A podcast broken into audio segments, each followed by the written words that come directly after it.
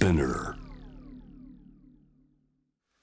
今日火曜日は私青木理がお送りしていきます、えー、今夜は、えー、火曜日の月一企画お楽しみの月一宮台です、えー、社会学者で東京都立大学教授とか首都大学から東京都立大に戻ったんですね。東京都立大学教授の宮台真司さんにフェイスタイムをつないでお話を伺います。宮台さんこんばんは。はいこんばんは。よろしくお願いします。今あの僕の目の前にはパソコンが置いてあってズームですかね。で、ね、宮田さんの表情も見ながらということのなのでなんかあんまり離れてるような気もしませんけれども。そうですね。いつもと同じですね。そうですね、よろしくお願いします、はい、よろしくお願いしますえー、っとこの月一っていうそのこうスパンっていうのがですねかつては月刊誌なんかもあってってこう人間がものを考えるのに一つのサイクルとして僕はいいんじゃないかと思ってるんですけれどただ一方でこう世の中が激しく変わってるんで宮台さん前回が3月3日でしたね。誕生日の日でしたよね。そうでした。それから1か月で、まあ、特に新型コロナウイルスをめぐる動きってものがまあ劇的に変化したというか、まあ、かなり日本が深刻化したんですけれども、うん、宮田さんこの状況まずちょっと雑白で悪いんですけれどもどんなふうにご覧になってますか？うん。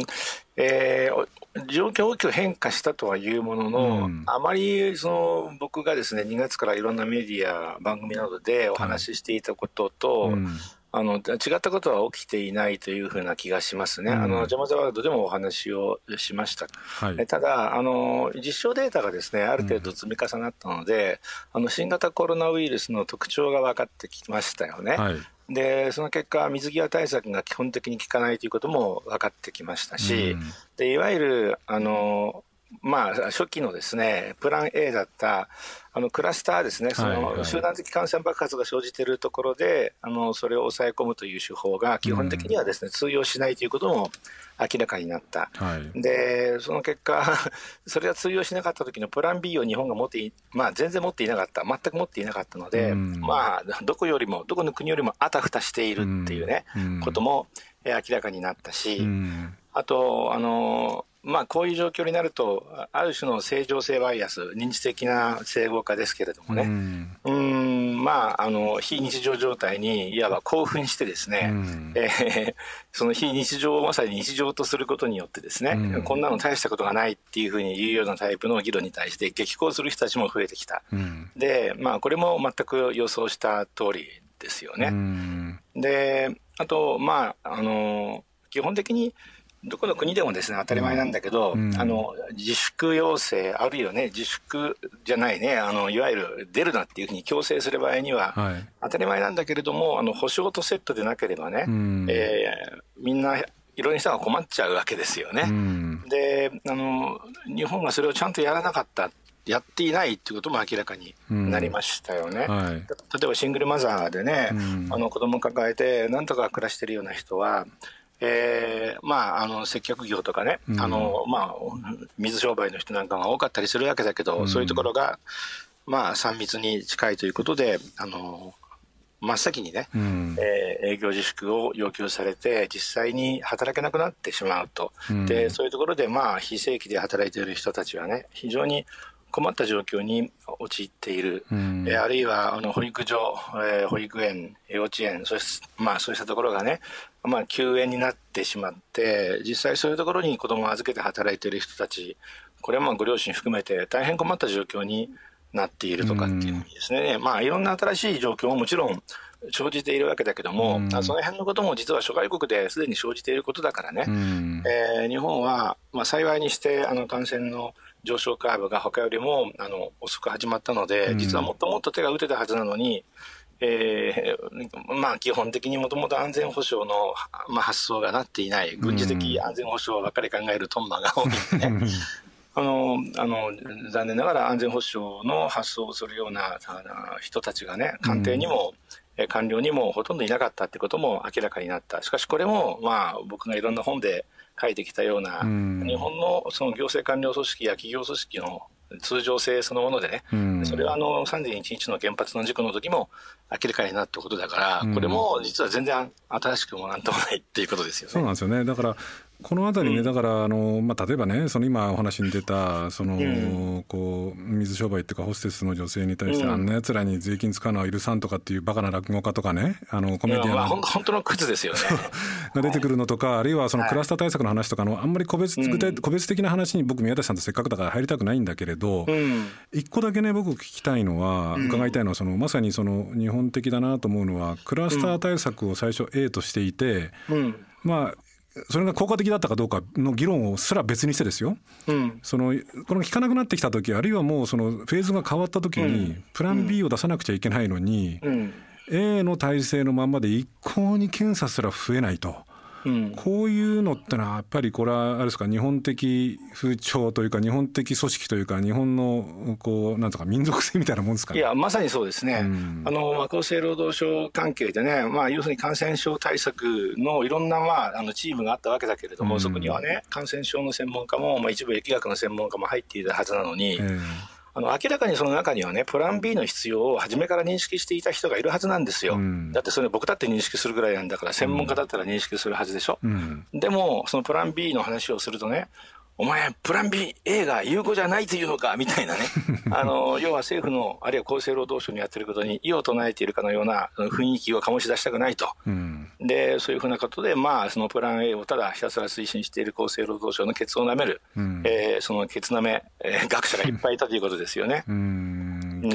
しかしだからこの辺のだからこう肝心な時にパッと切り替えられないところもがまあこれいかにもそのまあさっきの対戦中の日本とも一緒なんだけどまあそれはともかく、ね。うん、でね僕ちょっと気になっていて宮台さんと少しお話を聞かせていただきたいなと思ったのは、うん、そのいわゆる緊急事態宣言、えー、うん、その新型インフルエンザ特別等特別措置法に基づく緊急事態宣言なんですけれども、うん、これね僕少し変な風潮だなと思ったのは、うん、えー、先日共同通信がやった世論調査もそうなんですけれども、これは適切だと、えー、うん、その適切なことをやったんだっていう答えが70%超えていて、うんうん、かつ遅すぎるって答えたのが8割を超えてると、うんうん、でまあ、ある種のこう試験の制限に、まあ、これかなりこう緩い法律ですけれどね、うん、試験制限につながるようなことをある種民が求めつつ、メディアも求め、っていうような状況っていうのはなんかドイツなんかと比べてみるとねメルケルさんがそのあの権利や自由を制限することっていうのの,、こうもあの得意性っていうのを強調するのに対して、うん、なんかこれもまた日本的でちょっと僕こう居心地の悪さ感じるんですけれどもどう思われます？か裏から言うとね、うん、あの実は緊急事態条項を持っているあの憲法、はい、これが近代国家ではまあ普通なんですね。うん、ところが、その近代国家は、要はですね、えー、非常事態にそれでも統治権力をちゃんと信頼できる、まあ、民主国家であればね、うん、えー、民意を体現して振る舞うということを信頼して、あの緊急事態条項によってですね、うん、えー、統治権力に、まあ、非常事態の権限を与えるというふうになっている。はい、でこれはまあ別の言い方をするとですね、あのカール・チョミットの非常体験論と同じで、うん、えー、非常事態にえー、まあ、統治権力がね、うん、えー、人権宣言を含めたさまざまなことをやるけれども、それが主権者である国民の意思を体現しているというふうに、えー、国民たちが思えるかどうかがポイントなんですよね。えー、だからその意味ではですね、あの、統治権力が、特に安倍首相官邸が信頼されているということが必須なんだけれども、うん、まあ、嘘つき、改ざん、隠蔽の常習で、うん、えー、基本的に何の信頼もない。えー、安倍不支持の人がね、まあ、支持者と半分、うん、半分ぐらいなんだけれど、不支持の理由がね、うん、人格が信頼できないっていう感じでしょ。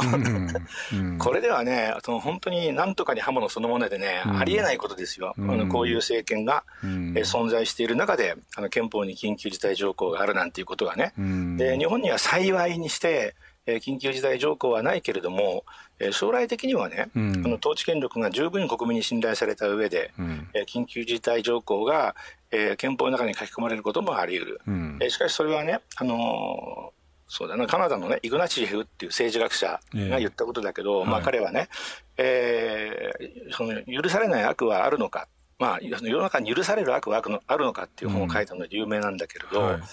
このいわゆるですねあの非常事態宣言とか、えー、非常事態命令措置みたいな、ね、ものっていうのは、えー、基本的に人権の制限であって悪いことなんですね、うん、それはメルケルが言った通りなんです、うん、しかし非常事態だから仕方ないんだけれどそれを仕方ないと言って済ませないために後で検証できるようにしなければいけないんですよね、うん、えー、つまりあの非常事態措置の中で行われたさまざまなですね人権制限が意味のあるものだったか、まあ、妥当なものであったのかを人工的に十分に検証できるように文章を残しまくるんですね。うん。うん、ところが日本の政府、安倍首相官邸というのは、文書を作らないことによって、ありとあらゆること、まあ、ありとあらゆることをごまかしてきた、まあ、そういうね、捨てたりとか、改ざんしたりとかね。そうだね、うん、だからなおさらね、その要するに、世の中に許される悪はあったとしても、えー、日本の場合にはないんだよね、つまりそれ、後で検証できないから、許しようがないっていうね。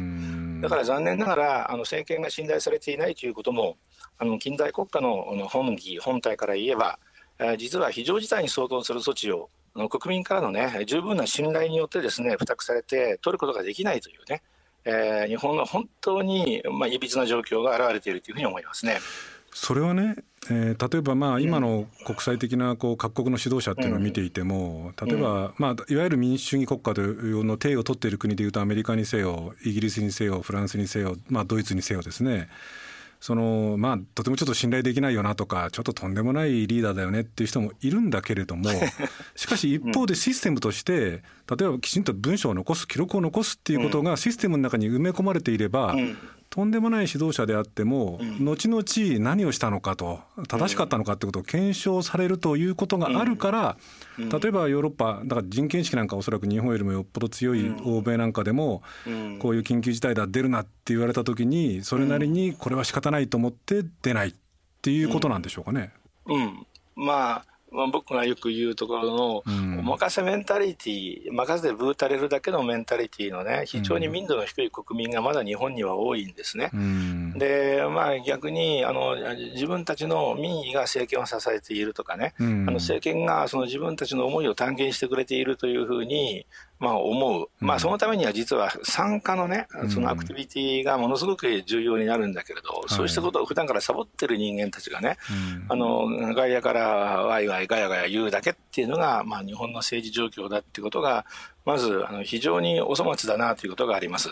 あとね、あの3密問題、これね、あの子供たちなんかから聞かれるんだけれど、日本人って3密とかっていう言葉好きだよねって、そんな言葉外国にないじゃない、で、結局これってさ、あの単なる空気感を醸し出すだ、まあ、日本に昔からあった戦時中からの、ね、スローガン主義なんですよね。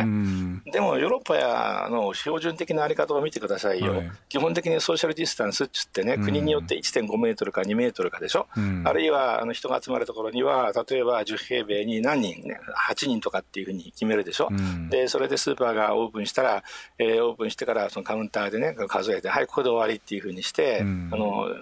単位あたり、えー、ある人数以上にいかないようにちゃんと測るんですよね。うん、であるいは何かで人が並んでいる時も何係の人やお巡りさんがやってきて、えー、その一まあ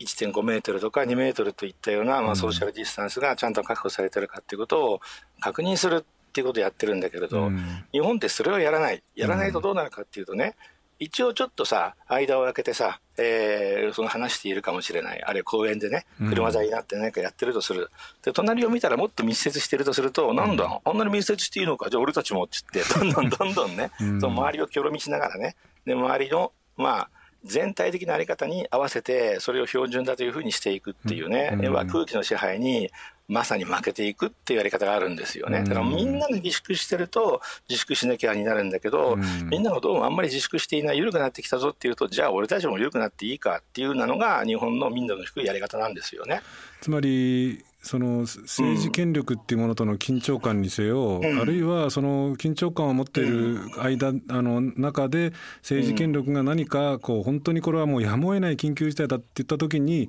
それにこう自己で判断しながらそれぞれが考えるっていうようなことがどうもやっぱり我々は苦手なところがあるってことですよね。そうです。ね、あとね面白いのはね、僕は日本ではね、だからこそ、あの緊急事態宣言にね、強制力がなくても大丈夫なわけ、例えば職務質問考えてくださいよ、まあ、ある時期こう、渋谷なんか歩いてると、よく職務質問されるじゃないですか、実は僕もよく職務質問されるんですけれどもね、あれ、4人で取り囲みますよね、いや、でも僕は職務質問に応じないよ。ま、ねえー、っすぐ、今、急いでるから、用事があるからって言って、進もうとして、もしお巡りさんに触ったり当たったりすると、すぐ公務執行妨害で逮捕ですよね。で僕はどうしてるかっていうと僕の携帯電話にはねあの、まあ、行為にしている、まあ、有名な弁護士のホットラインがあって それにかけてですね、今弁護士につながったなんとか弁護士のですので事情をお話しくださいますかっていうふうにねこの スマホを向けるとね、はい、あっという間にね雲の子を散らすように退散していくんですよ。ね、でこれが日本のおまわりさんあるいは昔からのね統治のあり方であって、要はですねその任意だって言いながら実は任意じゃないんだよね。えー、任意だっていうことでその任意の選択を遂行しようとすると、途端に強制執行されるみたいなことがね、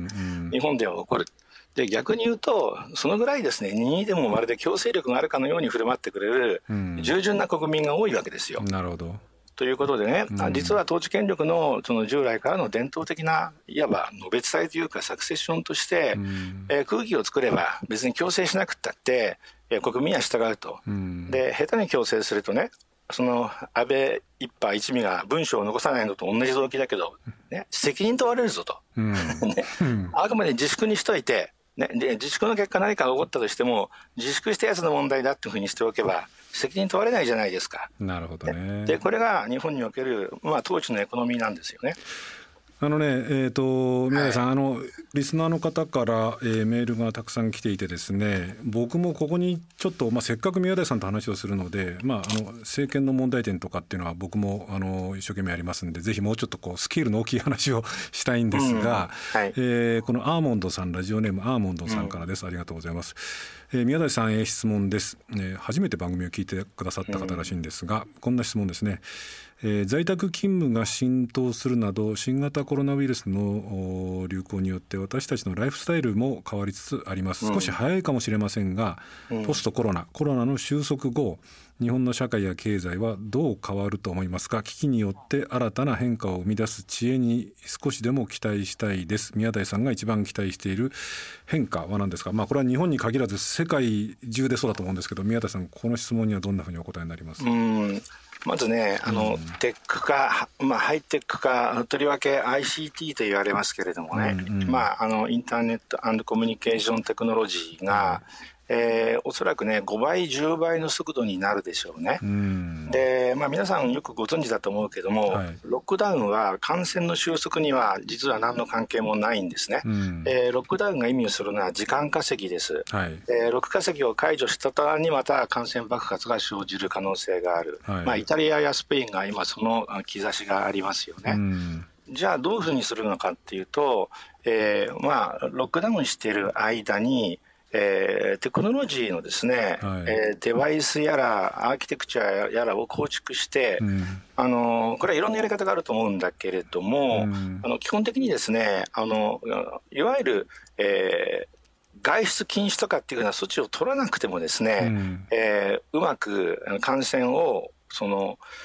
抑え込めるようなですね、うん、まあ、やり方を取るんですよね、うん、でこれをコンタクトトレーシングっていうんです、はい、接触追跡っていう技法なんですけれども、うん、えー、例えば中国なんかはあのバーティカルって僕言ってますけどね、うん、要はそのビッグボス統治権力が各人を監視するシステムですよね。うん、でそれに対してアップル、グーグル協力体制が、まあえー、展開しようとしているあるいはシンガポールやドイツで実装されているやり方はそうではなくてパーソンとパーソンですね、僕がこれから誰かに会うときにあるいは誰かとね街頭ですれ違うときにえー、その人が大丈夫なのかどうかっていうことを、うん、あじゃつまりこちらの方は中国の方ですね、中国の場合はですね、実際にはフラグを立てちゃうわけですよ。うん、フラグを立てて、例えば、えー、感染者と接触した人間たちには全部フラグが立っていて、うん、そういう人間が街頭ですれ違おうとすると、あの警告が来るんですよね。来るんですよね。そういう仕組みをやってるんだけれども、うん、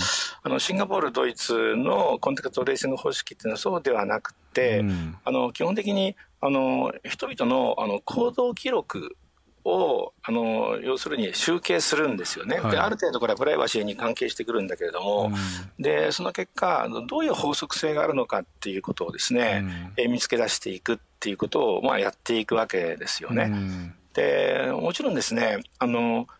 日本にそのえー、そのいずれかが導入されるその、うん、まあ、バーティカル、まあ、垂直かホリゾンタル水平かどっちかが導入されていくんだと思いますけれどもこれはロックダウン後を考えるとそのテクノロジーの助け抜きにはですね、うん、えー、残念ながら感染の抑え込みはできない。とりわけ、うん、えー、医療崩壊の限界の範囲の中に、えー、感染爆発を押しとどめながら、えー、しかもロックロックダウンっていうのは続けられないんですよね、経済活動が終わってしまうのでね。はい、で、ロックダウンを、まあ、ある時期に解除した上で、それでも医療崩壊の限界内に抑え込むためにはテクノロジーを使いまからなければいけないという状況です。でその時にあの僕たちはですね、まあ、今在宅勤務のリモートワークのテクノロジーが一挙にね、はいえー、まあそうでなければの おそらく5倍10倍の速度で実装されてたらと思うんだけども、うん、同じようにしてあの ICT が、えー、一挙に実装されていくということは、えー、間違いないです。うん、でねあのそこで皆さんに考えていただきたいのは、うん、今あのバーティカルとホリゾンタルな話をしたけど、はい、どういうテックであればえー、僕たちがあの許容可能なのか、アクセプタブルなのかっていうことをね、やっぱり議論していかなきゃいけないんですよね。で、これは任せてぶうたれるようなですね、従来の日本人的メンタリティーではだめで、あの実際あの、いろんな国では何をどういうふうにしてるのか、それがどういう例えば国の歴史や文化と相関してそうなっているのかってことを十分にですね理解した上でさて僕たちが実装できるテックのアーキテクチャって何なんだろうかっていうことをやっぱり議論していかなきゃいけないっていうそういう時代に必ずなります。これねあの今のお話伺いながら、はい、僕はあの、うんあの記者として韓国に駐在してたので、はい、今回韓国はとにかくその2015年の MERS の教訓をもとにして、うん、とにかくもう検査をするという体制をいち早く作り上げたと、うん、これはもうねそのドライブスルー検査も含めて日本は学ばなくちゃいけないところたくさんあるんだけど、うん、と同時に、まあ、宮台さんがおっしゃったような話で言うと要するに感染者をきちんと把握をして、その、まあ、ある種個人情報も含めてものすごいトレースしていくことでよってこう抑え込むと。で韓国っていうのはまさにこう歴史的に言うと準戦時国家でもありますから、この個人個人がものすごくこう監視されてる面もあるわけですよね。ね。だからそういうことを突き詰めていくとですね宮田さんの話でいうとどこまで許容範囲なのかどうしていくのかっていうのは日本なんかはもっとこう嫌な監視社会化していくんじゃないかなっていう気もするんですけれども、うん、どんなあの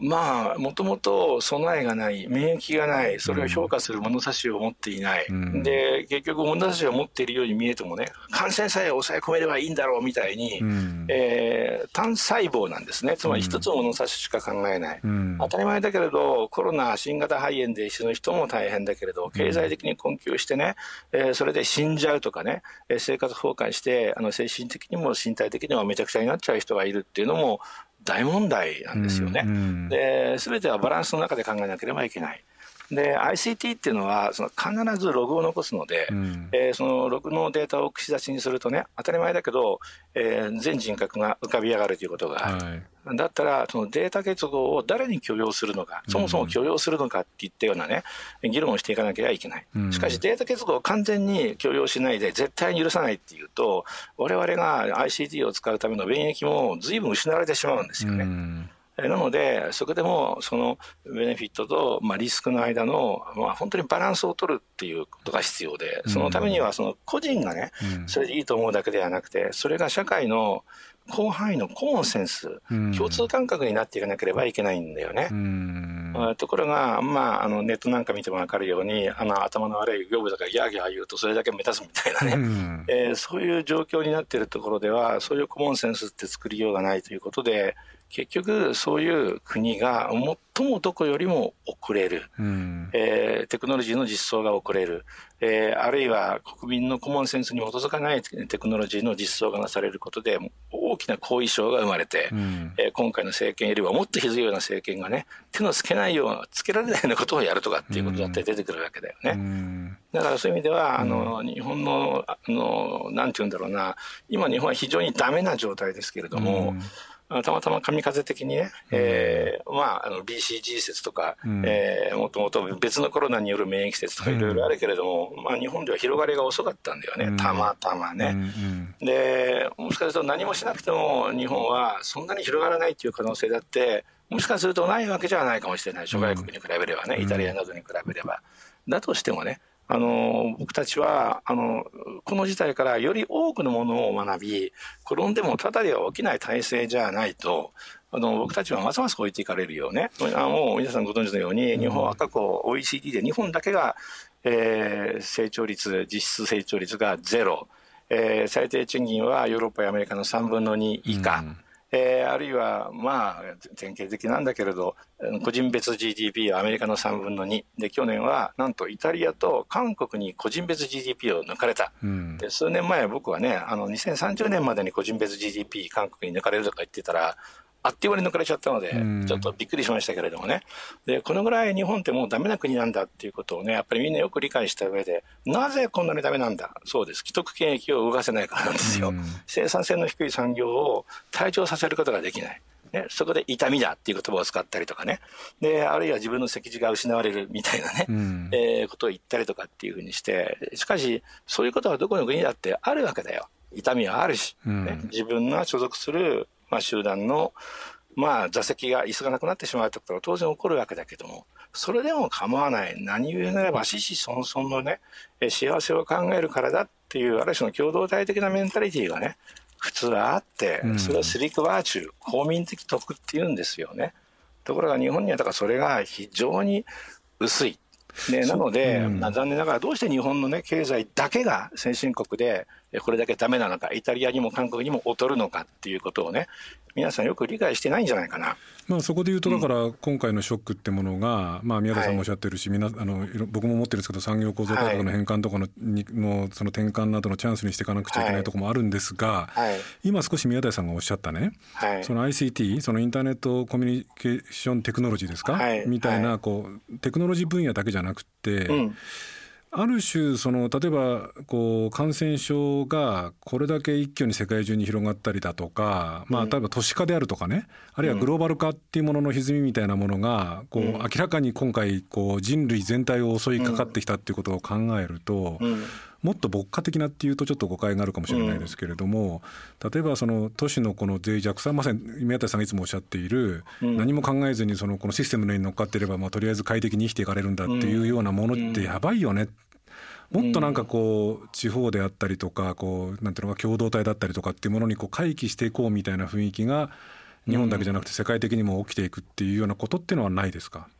とね、そこで日本はますます差をつけられちゃうと思うんですよね。うん、で特にグローバル化っていうのはバランスの問題なんです、うん、で。バランスの問題を考えるためには頭を使わなきゃいけないんだよね。うん、でも例えば日本ではね感染リスクと社会的リスクが区別されてないでしょ、うん、例えば実際には感染リスクの低い振る舞いをしていても、うん、ね、お前、人もやってないことをやるのかっていうふうに炎上したりするっていう社会的リスクを恐れていろんなことをやらないってことが出てくるでしょ、うん、あと、日本はなぜか感染症の、ね、専門家の意見ばっかり政府が聞くけど、実際には疫学的手段っていうのも大事でね、うん、で疫学者は当初からの大半が言ってたでしょ、うん、で基本的に最終的には集団免疫ができるまでは収まらないんだよと、うん、ただその時に政策的に集団免疫化戦略を取るかどうかは別問題だけどっていうふうに、まあ、イギリスの例でなりましたよね。はい、あとリスクそのものとあのリスクについてのコミュニケーションが引き起こすリスク、これはさっきの感染リスクと社会的リスク社会的リスクの違いとも重なるけれども、うん、あのその例えばあの、まあ、クズがですね、まあ、クズっていうのは例の言葉の自動機械法の奴隷損得マシンがですね、うん、目立とうとしてギャーギャーギャーギャー言うような、そういうリスクコミュニケーションがね、えー、もう本当に燃え盛ってしまうと、うん、えー、民主主義の国では妥当な政策が取れないということがあるんですよね。うん、あともう一つ、エビデンスに基づく決定と、エビデンスが不確実な中での、僕だったらよくベイズヤン的決定、ベイズ統計的決定っていうけど、これ両方やんなきゃいけないんですね。うんであのエビデンス中っていうですねバカが日本にいっぱいいるんだけれども、うん、今回のような感染症に関する政策はエビデンスに基づく決定はできません、うん、基本的にあの事前確率を割り振った上でうん、で事象ごとのその事前確率を割り振った上でその事象の利得っていうのをあらかじめ見込んでおいた上でそれを集計してえー、その要するにあのある選択をした場合のリスクを見込んでいくっていうふうにやるんです、これ、ベイズ統計的な行動決定っていうんですけど、うんはい、何かっていうとね、エビデンスはエビデンスはっていう、まあ、トンマがいっぱいいる、本当にね、学問のないトンマがいっぱいいるっていうね、うん。うん、そういう問題も、あの実はあのいろんな、ね、政策の妥当な決定を不可能にしてしまうんですよね。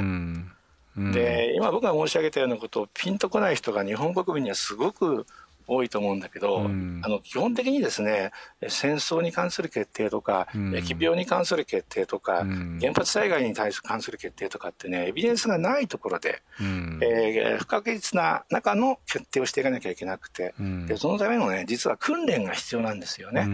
であのそれは国民の中にもそういう訓練が必要でねエビデンスがなかないんだけれど例えばマックス・ミン戦略って言ってですね最悪の事態を想定して、えー、それをできるだけ減らすように、ただできるだけって言っても、ベース統計的に言うとね、それにどれだけの最悪、まあ事前確率を割り振るのかっていうことによって行動戦略変わるんだけれども。それはそれは宮台さんね、うん、例えば今回のケースで言えば、うん、僕なんかはもうそういう確かことを言った記憶があるんですけど、うん、全国の小中学校一斉休校だっていうふうに安倍さんが言った時に安倍首相が言った時に、これやっぱりそのな何に基づいてなんだと。地方一斉にやる必要があるのかっていうようなこともあったけれども、ある種そんなものなくてもそういう決断が必要な時もあるっていうことですか？それはもちろん当然あるんです。ただその場合にはね、説明が必要なんですよ。なるほど。つまり、どこまでエビデンスがあって、でどこから先エビデンスがない、エビデンスがないけれどもこういう材料からこういうふうに推定することができる、うん、あるいはできるという人がいると、うん、でただし別の推定をする人もいる、うん、その人の推定によるとこうであると。でいろんな推定を勘案して考えた結果えー、いろんな人と相談した上で、うん、えー、いくつかの例えばね8個の推定があったとして、うん、この1つか2つをその推定として採用することにしたと、うん、この採用に関する責任は私が負うから失敗したら、えー、私を責めてくれと、うん、えー、今限られた時間の中では限られたマンパワーの,、えー、そのキャパシティの中で最善を尽くしてしかし8つのうちのこの2つの可能性が最もあり得るんじゃないかというふうに推定せざるを得なかったっていうふうに言えばいいんですよ。うん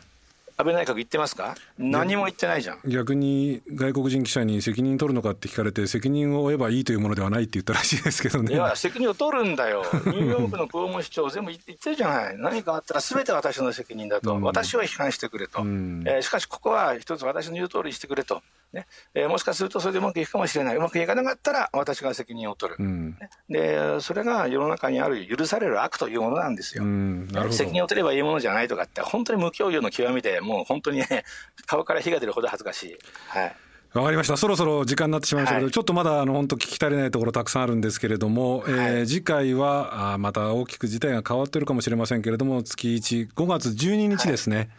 はい、になりますんで、えー、またよろしくお願いします。はい、よろしくお願いします。ありがとうございました。ありがとうございました。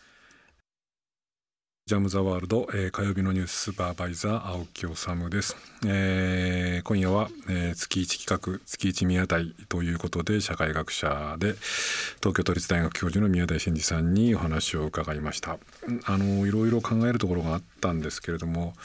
まあ、その新型コロナウイルスの感染拡大がなかなか止まらずその中で検査体制っていうのが一向に拡充しなかったりとかマスク2枚とかですねそれに466億円とか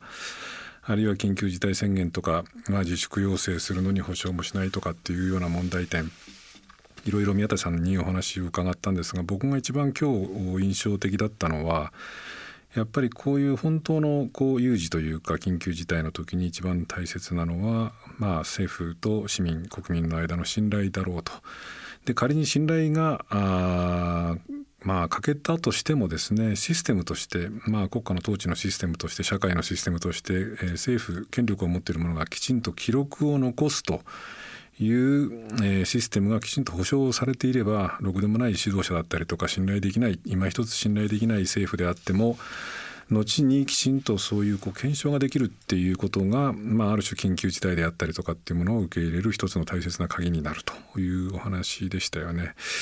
で翻ってっていう話は宮台さんもおっしゃっていました。えー、家計学園では文部科学省の文書を怪文書扱いしたりとか、えー、防衛省では南スーダンの PKO 日報を捨てたりとか隠したりとか、まあ、果ては